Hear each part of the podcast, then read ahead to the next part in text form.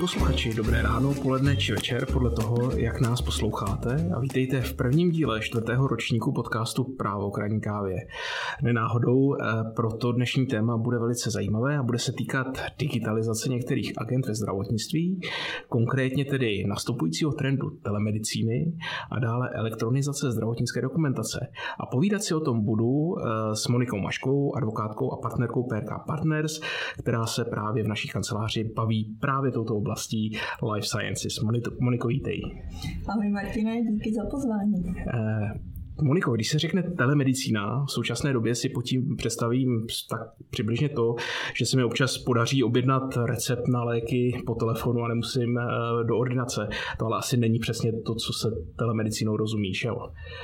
Máš pravdu, Martine. Eh, objednávání nebo předepisování léků je jedna vlastně z mála eh, agent, která je u nás digitalizovaná, uh-huh. ale ta, eh, ten pojem té telemedicíny může zahrnovat mnoho, širokou škálu dalších služeb. Eh, můžou to, může jít o různé způsoby komunikace eh, na dálku mezi eh, pacientem a lékařem. Mm-hmm. Může to být klasicky po telefonu formou videokonference, ale existují i různé aplikace nebo chaty a další mm-hmm. vlastně technologické vychytávky, které vlastně posouvají ten, to zdravotnictví ku předu.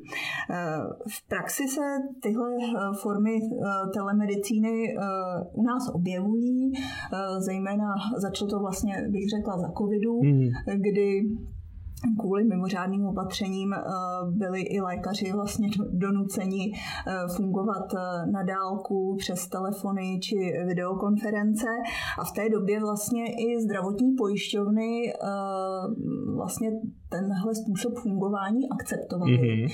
a e, naprosto výjimečně dokonce hradili e, některé e, vlastně na dálku poskytované e, služ, služby lékařů. Jednalo se o výkony praktiků nebo mm-hmm. e, psychologů. Takže e, tady v praxi uh, už uh, nějakou zkušenost máme.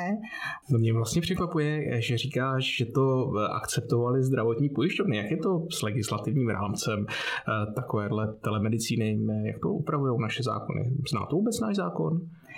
A to je právě ten problém. Eh, telemedicína, tak jak jsme si ji před chvílí popsali, eh, u nás vlastně zůstává naprosto neupravená. No, už jsme zmínili, že tady máme eh, dílčí agendy, jako je e-recept nebo mm-hmm. e-neschopenka, ale to klasické poskytování zdravotní služby třeba praktikem, tak tohle vlastně na dálku upraveno není umožněno v současné legislativě. Je to proto, že naše legislativa eh, vyžaduje, aby poskytování zdravotních služeb probíhalo ve zdravotnickém zařízení, mm-hmm.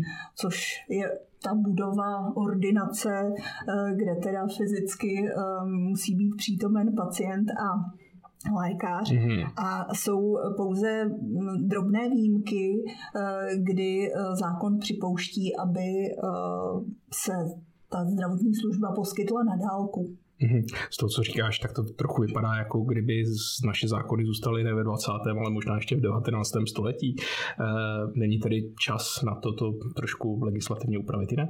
Hmm, určitě je. Eh, ty výjimky, které máme dneska, jsou opravdu hodně úzké. Eh, je to vlastně výjimka pro konzultační služby, což je například takové to second opinion, hmm. když chceš skonzultovat druhého odborníka hmm. ohledně léčebného postupu, ale eh, to je žalostně málo, bych řekla. Hmm. A eh, konečně vlastně teď v červenci došlo na legislativním poli k posunu, hmm. k opravdu významnému posunu, že vláda schválila návrh novely, kterou připravilo vlastně ministerstvo zdravotnictví a e, tahle novela, je to, je to novela zákona o zdravotních e, službách a ta právě má přinést e, takovou rámcovou úpravu telemedicíny a vlastně poskytování zdravotních služeb na dálku zlegalizovat.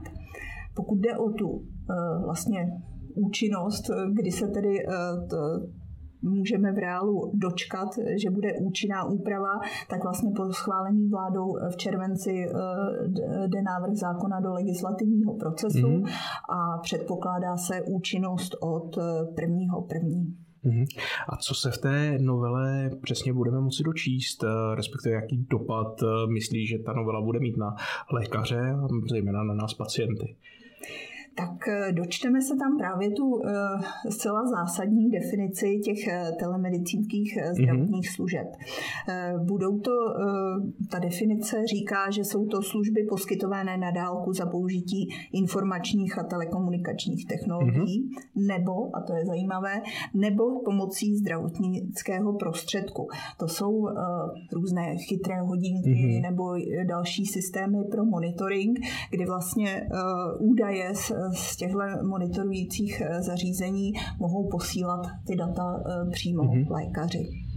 No a očekáváš, že na tohle to budou přecházet běžně praktici, nebo že budou spíš vznikat eh, nějaké kliniky specializované právě na poskytování služeb v oblasti telemedicíny? No, eh, jak, jak budou reagovat eh, praktici, to, to uvidíme. Já si myslím, že důležité je, že pro ně eh, odpadne taková ta stávající nejistota, která, nebo právní nejistota, která okolo těch telemedicínských služeb vlastně panovala. Tou absencí hmm. té právní úpravy v praxi opravdu už eh, řada těch aplikací se používá a myslím si, že teď, když bude postaveno na jisto, že je to eh, nějakým způsobem upravený eh, a legalizovaný způsob poskytování těch služeb, takže určitě dojde k rozšíření uh, telemedicíny mm-hmm. a, a těch technologií. Já si myslím, že řada těch technologií opravdu má budoucnost a uh, víme, že mohou ulehčit, ulehčit práci lékařům a uh, vlastně pacientům život. Mm-hmm. Uh, Dost často se v rámci těch debat o telemedicíně objevovala otázka, jestli by ti poskytovatelé měli být uh, právě eh, vždy, vždy jenom ti eh, praktici mm. nebo eh, i specialisté, kteří již mají toho pacienta v péči a jenom za určitých podmínek mu tu službu poskytnout mm-hmm. na mhm. dálku, a nebo jestli by právě mohly vzniknout, jak si říkal, ty specializované kliniky, které by dělaly jenom telemedicínu, ale to si myslím, že se nestane. Mm-hmm. A ten důvod je, že uh, vlastně ani ta novela uh, ne, nepřipouští uh, to, že by poskytovatel neměl to své zdravotnické mm-hmm. zařízení. Takže nadále bude platit, že každý poskytovatel bude muset mít zdravotnické zařízení, které má k tomu jsou nějaké prostory, tam má nějaký provozní řád, který je schválený mm-hmm. hygienickou stanicí a splňuje eh, různé eh, zákonné eh, požadavky a požadavky vyhlášek na technické a věcné vybavení tohoto zdravotnického zařízení. Takže z toho vlastně vyplývá, že to bude spíš rozvoj dalších služeb u těch poskytovatelů, kteří již poskytují ty, řekněme, face-to-face služby, hmm. než aby nám tady vznikly nové kliniky, které uh, ty pacienty na život hmm. vidí. Uh, jak jaká rizika sebou může na tohle rozšíření telemedicíny v sobě nést, respektive řeší je třeba ta novela nějak, identifikuje a řeší? Tak eh, tě, těch, těch rizik eh, může být vícero. Eh, ta novela například neřeší to, za jakých podmínek je využití toho telemedicínského postupu nebo konzultace na dálku vlastně postupem Lega Artis. Mm-hmm. Taky vlastně neřeší to, jestli by ten lékař předtím dálkovým kontaktem měl toho pacienta alespoň eh, jednou vidět naživo, nebo že by eh, měl být ten eh, pacient u něj vlastně registrován, jako třeba u praktika. Tohle, tohle jsou otázky, které vlastně návrhu vytýkala Česká lékařská komora, hmm. která dokonce navrhovala, aby telemedicínské služby byly povoleny jenom v určitých oborech mm-hmm. a právě, aby to bylo jenom pro pacienty, které má již lékař ve své péči. Hmm. No ale tyhle požadavky se nakonec do návrhu zákona nepromítly a proto, kdy použít med- telemedicínu a kdy ne, bude vlastně tam zásadní ten lékař a jeho rozhodnutí, mm-hmm. jakou formu péče eh, teda zvolí. Hmm. A vnímáš tam třeba nějaké riziko pro pacienty, respektive třeba nějaké nebezpečí, které může vzniknout při použití té telemedicíny? Uh, tak uh, Samozřejmě rizika, když mluvíme o telemedicíně, o technologiích obecně, hmm První, co nás asi napadne, je ochrana těch dat mm-hmm. pacientských. A to si myslím, že ta novela uh, řeší uh, nebo řeší to, byť zatím nevíme po technické stránce úplně jak přesně. Totiž ty technické, ta novela stanoví rámec. Říká, že ta komunikace musí být šifrovaná, říká, že musí být eh, určitým způsobem prokázána identita jak na straně eh, lékaře, mm-hmm. tak mhm. na straně toho pacienta. A třeba také říká, že uh, nahrávání ze strany poskytovatele je možné pouze se souhlasem pacienta. Mm-hmm. Nicméně ty detaily, jak, jaké budou ty technické požadavky, tak ty zákon neřeší, poměrně rozumně odkazuje na vyhlášku, mm-hmm. která vlastně zatím jsou nějaké její teze, třeba v otázce toho prokazování identity lékaře a pacienta, je tam otázka buď jako vizuálně nebo nějakým heslem nebo podobně. Každopádně samozřejmě ty detaily, na ty si ještě musíme počkat mm-hmm. na tu vyhlášku. U dat ještě zůstaneme a přeneseme se k tématu zdravotnické dokumentace, respektive k její elektronizaci. Eh, to je další věc, u které bychom asi očekávali nějaké změny. Já osobně třeba v tom, abych nemusel u každého nového doktora vysvětlovat, jaká je moje rodinná anamnéza a na co všechno jsem alergický. Eh, jak to vypadá s elektronizací této agendy? Eh, je to, je to vlastně další eh, část eh, té novely zákona mm-hmm. o zdravotních službách, protože zákon o zdravotních službách říká, co je to zdravotnická dokumentace, kdo k ní má přístup a podobně. A právě tahle část zákona bude tou novelou také upravena. A co všechno je zdravotnická dokumentace? tak, to, e, přístup k, k tomu, jak definovat zdravotnickou dokumentaci, se právě s tou novelou mění. Mm-hmm. Dosud e, vlastně zákon šel cestou jakéhosi příklad mého výčtu poměrně širokého jednotlivých položek, co, co do té dokumentace patří. Tak tady se to legislativně trošku posunulo a nově vlastně budou do zdravotnické dokumentace patřit eh, vlastně eh, veškeré informace, které jsou získávány, zpracovávány za účelem vlastně poskytování eh, zdravotních služeb.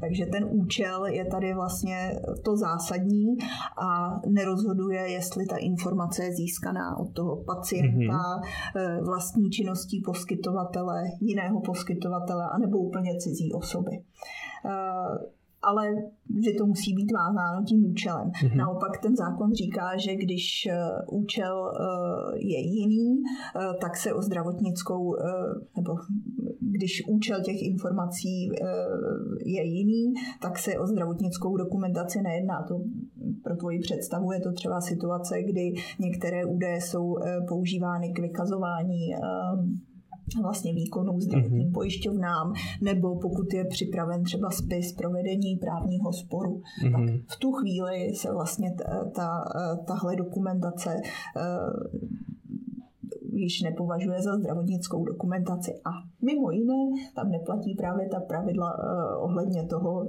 kdo má přístup k té zdravotnické dokumentaci. A kdo má teda přístup ke zdravotnické dokumentaci? No Martine, seš to především ty sám jako Aha. ten pacient. Eh, takže eh, primárně je to ten pacient a jsou to samozřejmě osoby, eh, které, kterým je to umožněno se souhlasem toho pacienta to jsou, ale pak tady máme poměrně široký okruh osob, které mají přístup bez ohledu na mm-hmm. souhlas pacienta. A tady v tomhle výčtu těch osob ten zákon také trošku dochází ke změnám. Samozřejmě jsou to pracovníci, eh, poskytovatele, kteří se podílejí na těch eh, pracovních, eh, na těch zdravotních službách, které mm-hmm. jsou poskytovány, jsou, a to jednak zdravotníci, ale i ne, ne, nezdravotnický personál. Ten přístup ke zdravotnické dokumentaci mají i pracovníci různých správních orgánů mm-hmm. v rámci plnění vlastně svých činností. Může jít o přeskoumání lékařského posudku, nebo to mohou být třeba osoby pověřené státním ústavem pro kontrolu léčiv eh, v rámci jeho agent, mm-hmm. mohou to být soudní znalci při eh, vypracování posudku, ale také například i pověření zaměstnanci kanceláře ombudsmana. Mm-hmm. A když se vrátím k té své původní otázce, dočkáme se v nejbližší budoucnosti toho, že si lékaři tomu zdravotnickou dokumentaci budou sdílet mezi sebou? Hmm, to bych si moc přála. a, a myslím si, že uh, asi všichni z nás, protože dneska máme svoji historii třeba nákupů na uh, e-shopu, uh, ale to, uh, kdy jsme měli rovnátka nebo hmm. kdy nám uh, provedli jakou operaci. To jsou uh, velmi cená data, která uh, prostě k dispozici ve většině případů a asi nemáme. Hmm. Pokud ano, tak asi v papírové formě hmm. někde, že nám to založila maminka. Ale tohle, to, co říkáš, to je samozřejmě cíl, ke kterému by celá ta digitalizace zdravotnictví měla směřovat. A tady vlastně máme už e, i e, určité ambice na úrovni EU. Mm-hmm. Vlastně Evropská komise e, má připravila nařízení, kterým bude vytvořen takzvaný European Health Data Space, mm-hmm.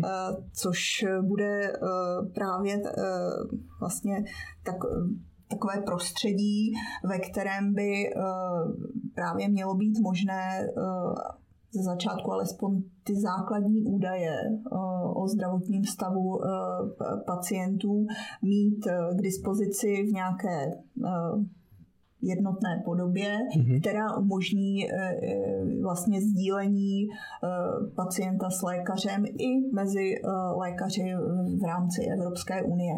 Ale tady jsme opravdu na začátku mm. a myslím si, že to ještě nějakou dobu potrvá. Rozumím, že to vlastně spíš hudba dlouhé vzdálené budoucnosti a nemá cenu teď řešit třeba datové zabezpečení takových to health spaceů. Tak samozřejmě to, to je to nejzásadnější, na, na čem se vlastně pracuje. Hmm. V současné době se eh, vlastně vytváří infrastruktura, hmm. která tohle má jednou umožnit a eh, protože ta, to, ta bezpečnost těch údajů je naprosto klíčová, hmm. tak je opravdu zásadní nejprve vytvořit tu infrastrukturu, která bude dostatečně robustní a bezpečná.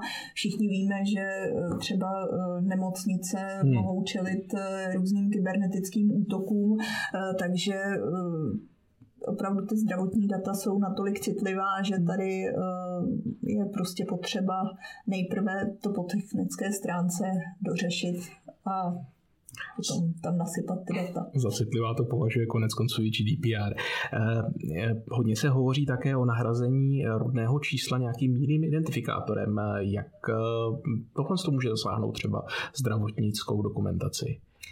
Eh, tak je pravda, že vlastně ministerstvo vnitra má na agendě eh, to, aby eh, se od eh, používání rodných čísel ustupovalo a byly na místo toho používány vlastně specifické identifikátory pro jednotlivé agendy mm-hmm. právě za účelem zvýšení bezpečnosti těch zpracovávaných údajů.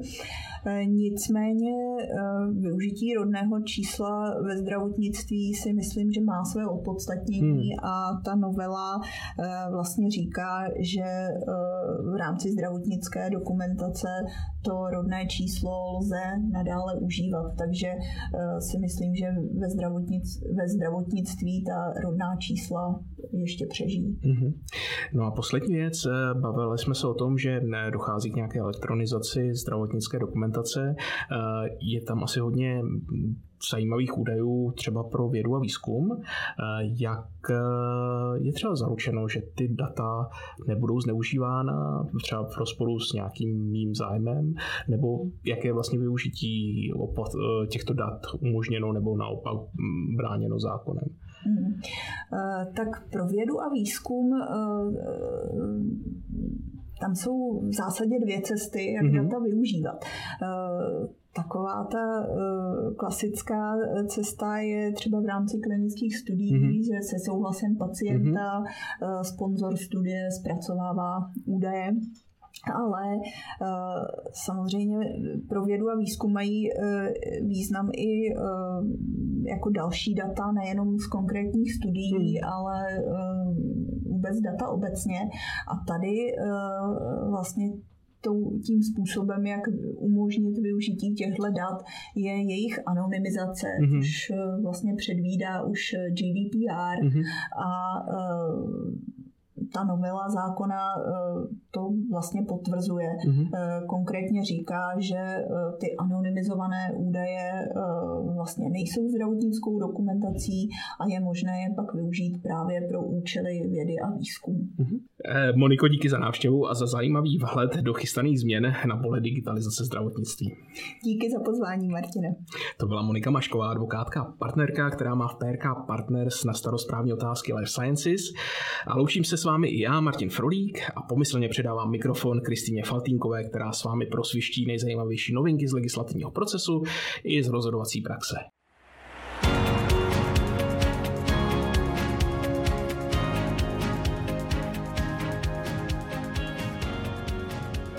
Dámy a pánové, od mikrofonu vás zdraví Kristýna Faltinková a jako obvykle pro vás mám nálož novinek z legislativy a judikatury. Tentokrát to bude více o judikatuře, nicméně hlavní novinka z legislativy je určitě velmi důležitá a proto s ní také začneme. Jedná se o návrh novely trestního zákonníku, který se týká vlastně prevence domácího a genderově podmíněného násilí a to zejména redefinici trestného činu znásilnění tak, aby odpovídal modernímu pojetí a vlastně přechází se od konceptu znásilnění jako silou vynuceného pohlavního styku k konceptu nekonsensuálního pohlavního styku. Ono k první změně zásadní ve vztahu k trestnému činu znásilnění došlo již v roce 2010, od eh, té doby zahrnuje trestný čin znásilnění i pohrušku násilí, nikoli pouze bezprostřední násilí a pohrušku jiné těžké újmy. Nicméně v současné době má dojít vlastně k další změně tohoto konceptu a eh, trestný čin znásilnění by měl být v této souvislosti omezen pouze na soulož a jiný pohlavní styk provedený obdobným způsobem, a méně závažné sexuální eh, praktiky by potom byly vyčleněny do samostatného nového trestného činu sexuálního útoku. Tím bude dle předkladatelů možné i vhodněji nastavit výši trestních sazeb pro tyto jednotlivé trestné činy. Současně eh, se bude řešit i věková hranice bezbranosti případě, že se bude jednat o dítě mladší 12 let, aspoň podle současného znění návrhu, tak eh, půjde o trestný čin znásilnění, neboť se jedná o dítě, které není schopné přijmout informaci a vytvořit si vlastní názor a tento sdělit a vlastně posoudit, co se vůbec děje. Je důležité v této souvislosti zdůraznit, že obecně je trestný čin eh, znásilnění vnímán jako eh, jednání proti vůli toho druhého, avšak eh, tady ta bezbranost, ta nevyžaduje vůbec žádnou obranu či nějak vyjádřený nesouhlas ale jde o to, že to dítě je vlastně tak malé, že se k tomu vůbec nemůže vyjádřit, nemůže pochopit, co se nějakým způsobem děje. Jiným, uh, jinou situací potom je trestný čin pohlavního zneužití, kdy uh, jde o dítě, které je schopno již vyjádřit svoji vůli a správně vnímat situaci a s pohlavním stykem může i souhlasit. Nicméně na základě uh, zákonů České republiky je chráněn jeho nerušený mravní a sexuální vývoj a to až do věkové hranice 15 let. Tudíž situace, kdy 15-letý hoch má souhlasný pohlavní styk se 14-letou dívkou, spadá právě pod trestný čin pohlavního zneužití a ne, nejde o znásilnění. Jediná další zajímavost z legislativního procesu, kterou bychom rádi zmínili, je návrh ale teprve věcného záměru, nikoli samotného zákona, že věcného záměru zákona o řízení a kontrole veřejných financí. Je to relativně dost rozsáhlý materiál, který je ale z mého pohledu aspoň velmi technický a týká se vlastně vnitřního auditu a vnitřní kontroly v rámci nakládání s veřejnými financemi, kdyby mělo dojít ke změně fungování tady těch auditů a to i e, ve vztahu k osobám, které ty audity vykonávají, to znamená, bude tam potřeba nějakých dalších zkoušek, Teoreticky se eh, omezí množství osob, které eh, ten audit vykonávají, ale současně ty osoby, které zůstanou, tak budou mít rozšířené kompetence, budou ale také muset být vlastně odborněji vzdělanější a měli by postoupit i do jiné platové třídy. No a tím jsem se vyčerpala, co se týče legislativy. Uvidíme, jak konec prázdnin s tímto zahýbá a věřím, že v příštím vydání už těch legislativních novinek bude zase více. Nicméně rozhodně pro vás máme i novinky z judikatury. První věc, o které bych ráda mluvila, tak je nález ústavního soudu, který se zabýval právem na přístup k soudu v případě osob se zdravotním postižením. V daném případě šlo o člověka, který byl zaměstnán jako počítačový technik na vysoké škole a následně zahájil po té, co dostal výpověď se školou několik soudních řízení, kdy požadoval náhradu eh, mzdy a osobních příplatků, náhradu za ztrátu výdělku po dobu pracovní neschopnosti, stížení společenského uplatnění, eh, náhradu za bolestné a také satisfakci za bosy. Celkově požadoval eh, více než pět nebo téměř, mluvám se, 5 milionů korun s příslušenstvím.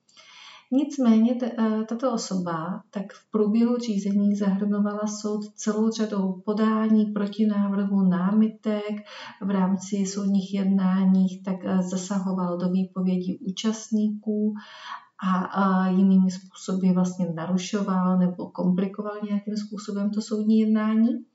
A proto si soud prvního stupně nechal vypracovat znalecký posudek, který zkoumal psychiatrický stav toho stěžovatele. Znalec v té době v roce 2018 konstatoval, že stěžovatel trpí duševní poruchou, ale tomu nebrání v tom, aby hájil své zájmy v daném pracovně právním sporu. A proto soud uh, dospěl k závěru, že v daném případě nelze uvažovat o tom, že by mu ustanovil opatrovníka a uh, ustanovil mu na jeho žádost právního zástupce. Nicméně uh, ustanovení právního zástupce bylo ještě v uh, tom stejném roce zrušeno pro uh, ztrátu důvěry mezi advokátkou a stěžovatelem a řízení probíhalo dál, nicméně stěžovatel se ze zdravotních důvodů omlouval z nadřízených jednání. Proto v říjnu 2021, tedy po třech letech, byl vypracován nový znalecký posudek A ten stejný znalec, který eh, toho stěžovatele vlastně vyšetřoval už předtím, tak diagnostikoval u něj paranoidní vývoj osobnosti a v tu chvíli uzavřel, že stěžovatel již není schopen se sám ve sporu hájit. Na to reagoval soud prvního stupně tím, že jmenoval stěžovateli procesní opatrovníci, Nicméně proti tomuto se stěžovatel bránil. Podal odvolání, ale krajský soud rozhodnutí soudu prvního stupně potvrdil, eh, proto se eh, obrátil na nejvyšší soud a ten jeho dovolání zamítl jako nedůvodné. Stěžovatel se proto eh, obrátil na ústavní soud a vlastně bránil se proti tomu, že mu byl jmenován procesní opatrovník v rámci toho procesně právního sporu.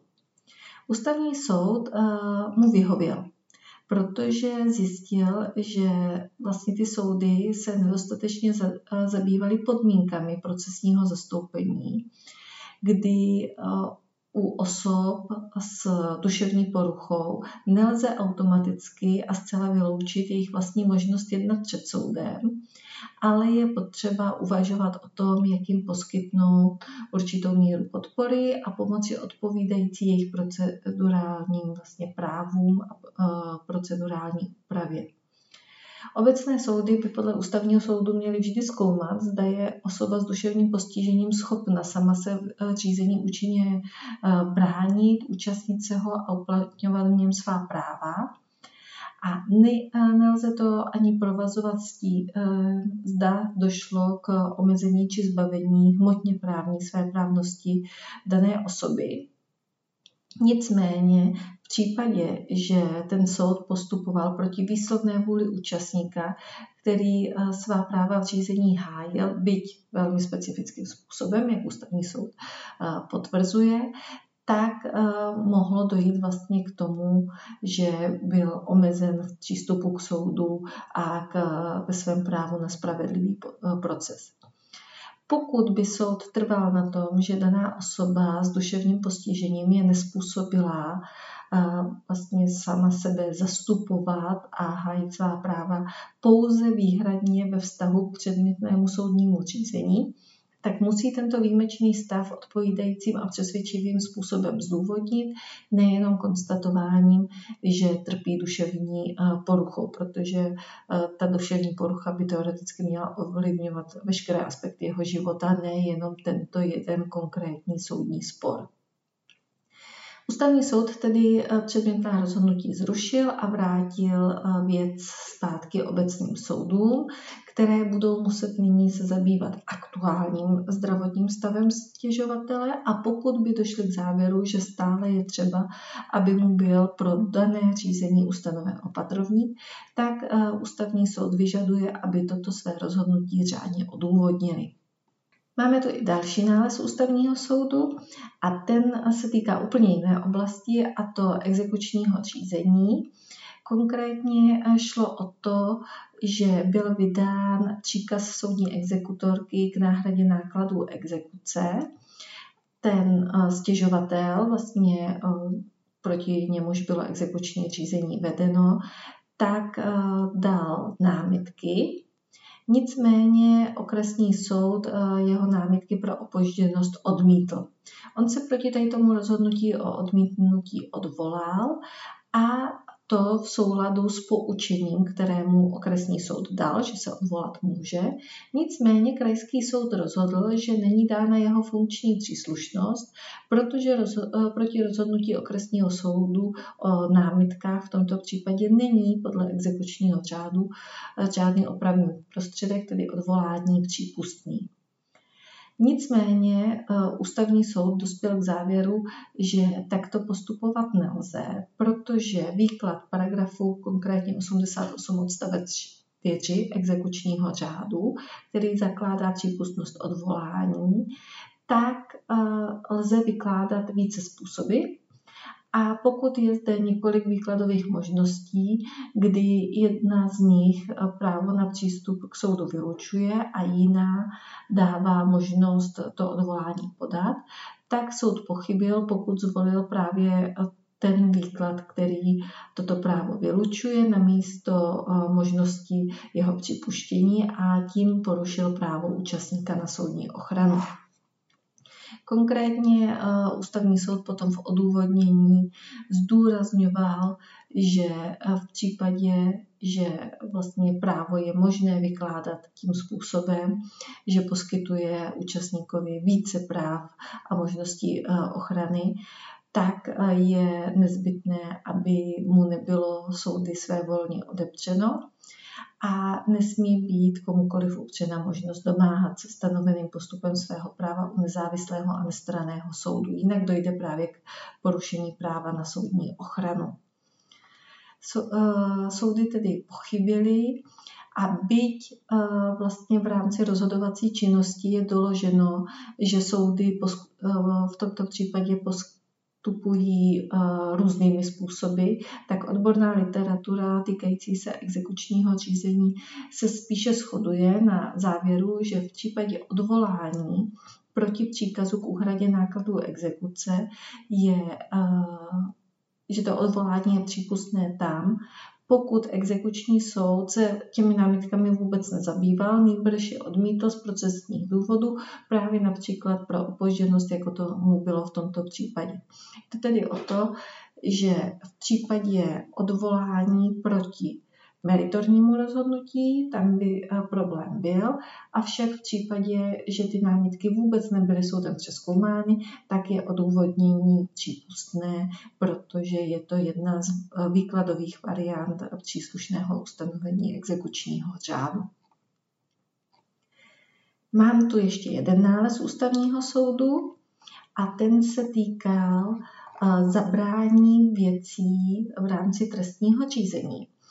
V daném případě šlo o to, že e, soud rozhodl o zabrání jednak střelných zbraní a výpočetní techniky, které byly e, zabrány vlastně pachateli trestné činnosti. Nicméně ten e, v průběhu trestního řízení zemřel a trestní stíhání bylo zastaveno. Veškeré eh, ty věci zdědil jeho otec, který byl současně správcem eh, pozůstalosti a požádal o jejich vydání.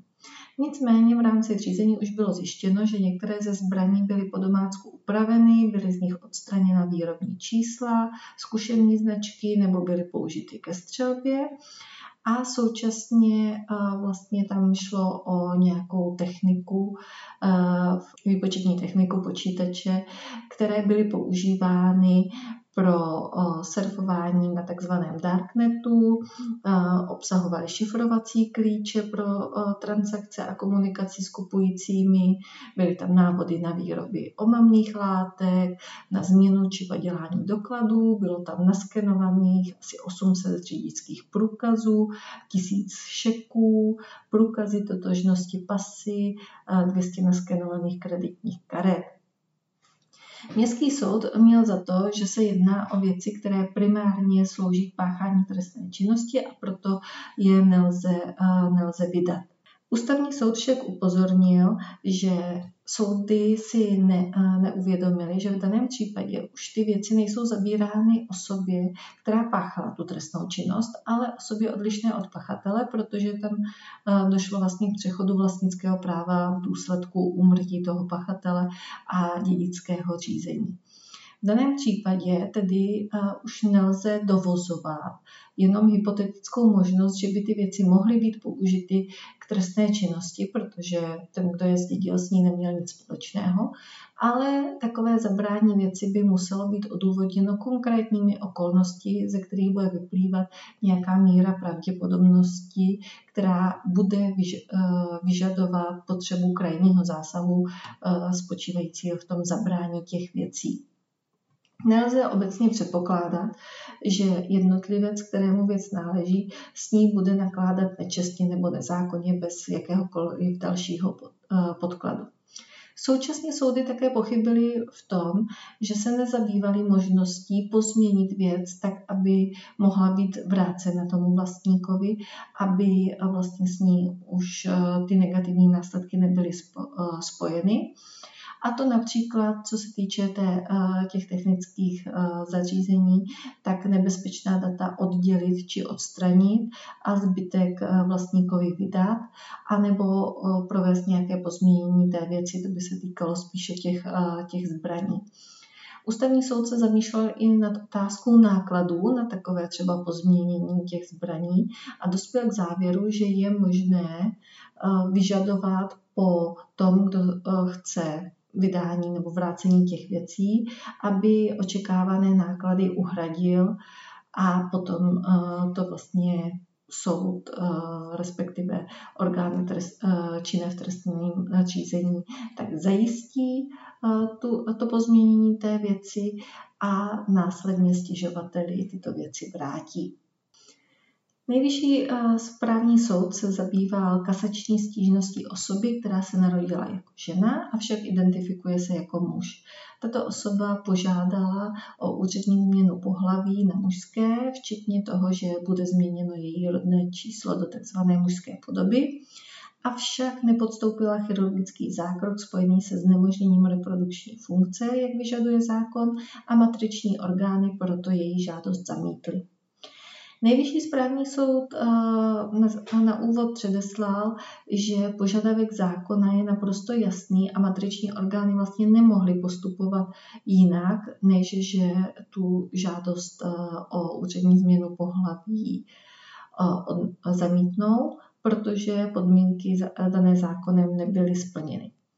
Současně eh, Nejvyšší správní soud uznává, že zákonný požadavek na změnu pohlaví má závažné následky, protože jde o mutilační zákrok, který je zpravidla nevratný, eh, stejně jako jiné lékařské výkony není bez rizika a tudíž je to otázka kterou, kterou je třeba řešit. Nicméně nejvyšší správní soud odmítl řízení přerušit a vznést návrh ústavnímu soudu, aby vlastně tady tu podmínku danou zákonem zrušil, protože ústavní soud se již návrhem na zrušení předmětného ustanovení, je to paragraf 29 odstavec 1 občanského zákonníku, nedávno zabýval a zamítl jej. Nej, nejvyšší správní soud současně zdůraznil, že po, i pokud by ústavní soud bez dalšího předmětné ustanovení občanského zákonníku zrušil a následně by tedy o věci znovu rozhodoval nejvyšší správní soud, tak by kasační stížnosti vlastně musel vyhovět, přestože nebylo vůbec nějak prokázáno, že stěžovatel je transgender osobou, a důsledkem takového rozhodnutí eh, by bylo, že vlastně dochází ke změně zápisu pohlaví pouze na subjektivním eh, základě, tak jak se eh, vlastně vnímá ta osoba pouze na základě jejího požadavku. Nicméně o takové věci by podle nejvyššího správního soudu soudy neměly rozhodovat, protože eh, takové řešení je možné akceptovat jen na základě rozhodnutí zákonodárce a současně při komplexním vyřešení řady souvisejících otázek napříč celým právním řádem, a to zejména v rodinném právu, ale i v souvislosti s podmínkami ochrany žen a matek v pracovním a sociálním právu, otázek rozvíjení rozlišování mezi ženami a muži v režimu omezení osobní svobody, to se týká zadržení osobních prohlídek, ale i místa vlastně výkonu vazby a trestu odnětí svobody, které jsou vykonávány uh, tak, že muži a ženy jsou oddělení a rozlišování na základě pohlaví v režimu uh, brané povinnosti v profesionálním sportu a tak dále. Další rozsudek nejvyššího správního soudu, tak ten je opravdu pro eh, specialisty na zdravotnické právo nebo fanoušky zdravotnického práva. Protože ta otázka, která v něm je řešena, je, co je vlastně základní funkcí eh, buňky, a jestli v případě, kdy je odebrán určitý typ buněk z podkožní tukové tkáně, je smíchán eh, v nějakém poměru s dalšími látkami, z toho vznikne preparát, a ten je následně aplikován té stejné osobě, které byly ty buňky odebrány, do oblasti poškozené pohybové tkáně v kloubu s cílem zpomalit vlastně postup degenerativních změn v tom kloubu, tak jestli se jedná o upravené buňky, tedy takové, které už nejsou určeny k použití ke stejné základní funkci nebo funkcím u příjemce shodným se základní funkcí nebo funkcemi u dárce.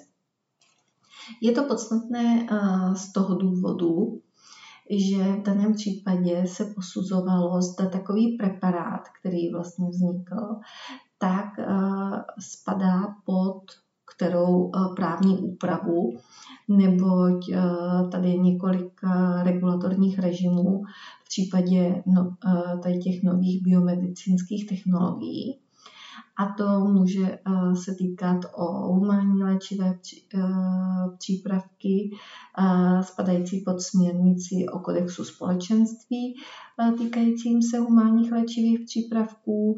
Může to spadat pod Český zákon o léčivech, nařízení o léčivých přípravcích pro moderní terapii, směrnici o stanovení jakostních a bezpečnostních norm pro darování, odběr, vyšetřování, zpracovávání, konzervaci, skladování a distribuci lidských tkání a buněk, anebo také pod Český zákon o lidských tkáních a buňkách. To rozhodnutí nejvyššího správního soudu je velmi eh, rozsáhlé a podrobné a byť nejvyšší správní soud říká, že vlastně nemůže posuzovat tu velmi technickou otázku, tak se zabývá spíš tím, jak o tomto rozhodoval státní eh, ústav pro kontrolu léčiv a z jakých pohledů toto posuzoval, zda to jeho posouzení vlastně dává eh, vnitřně smysl a je není vnitřně rozporné, protože jde o to, kdy třeba se ty buňky posuzují. Eh, v okamžiku jejich odběru, v okamžiku aplikace, v nějakém mezistádiu. Takže je to eh, velmi zajímavé rozhodnutí, ale řekla bych, že velmi technické a popravdě eh, obecných závěrů z toho asi nemůžeme převzít mnoho. Nicméně, pokud se zdravotnickým právem zabýváte nebo vás zajímá, tak rozhodně doporučuji k prostudování. A tudíž se přesouvám k dalšímu eh, rozhodnutí Nejvyššího správního soudu. A to se týkalo eh, vlastně žaloby na výplatu přiznané eh, dotace, kdy žalobkyně tak nejprve podala žalobu na ochranu proti nečinnosti správního orgánu, kterou se domáhala toho, aby eh, bylo žalovanému uloženo, aby ve lhůtě 30 dnů od vynesení rozsudku vydal rozhodnutí o žádosti o platbu číslo 2 protože se eh, dožadovala vlastně proplacení nějaké páté etapy projektu číslo 2 podle rozhodnutí o poskytnutí dotace. V daném případě opravdu tam se nějakou dobu nic nedělo, nicméně v průběhu toho soudního řízení tak bylo eh, vydáno opatření a to eh, tím vlastně došlo k tomu, že eh, ten příslušný orgán, Ministerstvo průmyslu a ochranu, tak vydalo opatření dle rozpočtových pravidel, kterým rozhodlo o dočasném nevyplacení částky dotace. A proti tomuto opatření podala žalobkyně námitky. No ale teď se řešilo, co vlastně dál s tou žalobou, která, kterou se bránila proti nečinnosti. Městský soud žalobu zamítl a současně v rámci toho rozhodnutí i nepřipustil změnu žaloby, kterou ta žalobkyně navrhovala, s tím, že už by se nejednalo o žalobu na nečinnost, ale jednalo by se o žalobu zásahovou. Nejvyšší právní soud se zabýval tím, zda takovýto postup byl správný a v rámci odůvodnění konstatoval, že proti nezákonné nečinnosti správního orgánu spočívající v nevyplacení části dotace se lze bránit zásahovou žalobou, takže ta změna té žaloby by byla možná. Nicméně v daném případě se stěžovatelka žalobu nedomáhala samotného vyplacení zadržovaných prostředků prostřednictvím zásahové žaloby, ale výslovně uvedla, že se eh, dožaduje vlastně prostřednictvím nečinnostní žaloby vydání rozhodnutí. A proto o takové žalobě soud rozhodoval. To, že nepřipustil změnu této žaloby, tak eh, bylo správné, neboť eh, v situaci, kdyby tu, tu změnu připustil, tak by musela být okamžitě odmítnuta pro opožděnost, proto nedávalo připuštění té změny žaloby smysl.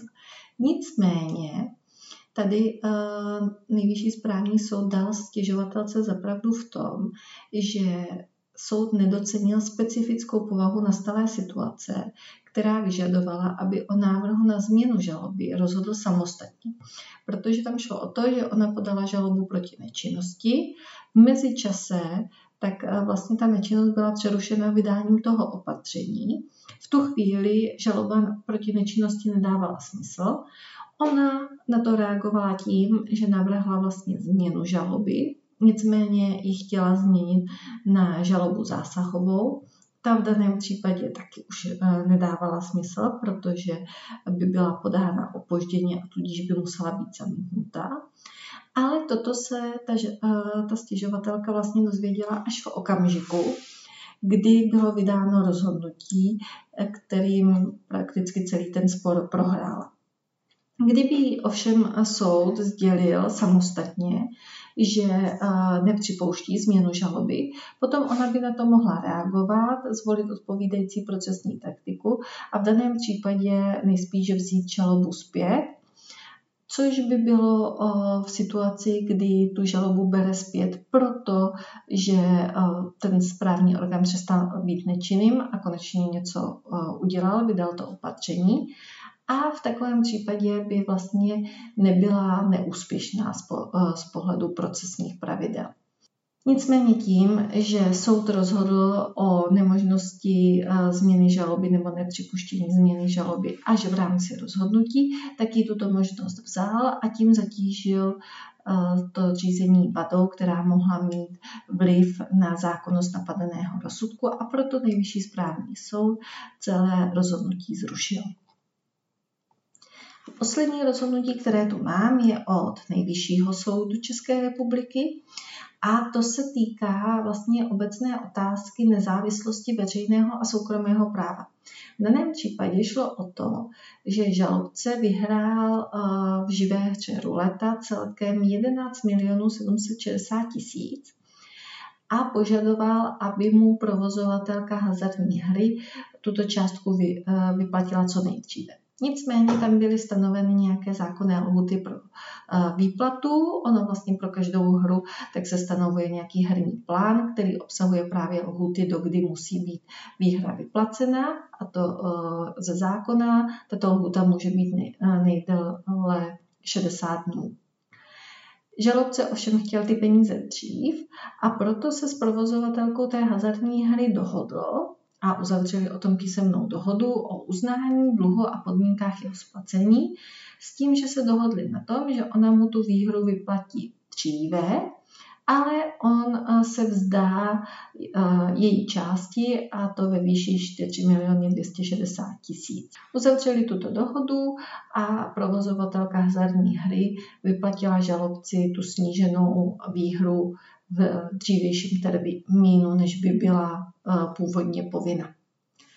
No ovšem následně došlo k tomu, že celní úřad rozhodl, že žalovaná, tedy provozovatelka té hazardní hry, spáchala přestupek, který spočívá právě v tom, že mu nevyplatila část výhry, kterou vypořádala jako slevu odpuštění dluhu, protože podle zákona o hazardních hrách má povinnost mu vyplatit celou tu výhru. Na základě toho, když se to ten člověk dozvěděl, který dostal tu částku, tak podal žalobu a dožadoval se tedy doplacení zbylé částky, protože přece celní úřad rozhodl, že to, že mu to nevyplatila, je přestupek. Avšak první, eh, soud prvního i druhého stupně tak rozhodli o tom, že z pohledu soukromého práva eh, toto nemá žádný vliv a žalobce nemá nárok na doplacení a on proti tomu dal dovolání. Nejvyšší soud se v daném případě přiklonil k názoru eh, soudu prvního stupně a odvolacího stupně a zdůraznil, že uplatňování práva soukromého není závislé na právu veřejném Byla-li v daném případě žalované uložena pokuta orgánem celní zprávy za správní delikt spočívající v uzavření dohody, v jejímž důsledku vlastně nebyla vyplacena část výhry, pak tato skutečnost sama o sobě není způsobila zmařit právní účinky té dohody. To znamená, ta dohoda se nemůže stát neplatnou, neúčinnou eh, či cokoliv eh, podobného, jenom proto, že eh, jejím uzavřením vznikla vlastně odpovědnost za správní delikt. Odvolací soud tedy rozhodl v souladu s eh, jedním ze základních pravidel, které, eh, které je uvedeno v paragrafu 1 odstavec 1 občanského zákonníku a to, že uplatňování soukromého práva je nezávislé na uplatňování veřejného práva a dovolací soud toto rozhodnutí považuje za správné. Já vám moc děkuji za pozornost. Tímto jsme se vyčerpali ze zásoby soud, soudních rozhodnutí pro tento díl a těším se na slyšenou zase u dalšího dílu. Uvidíme, co nového si legislativci a soudci pro nás připraví.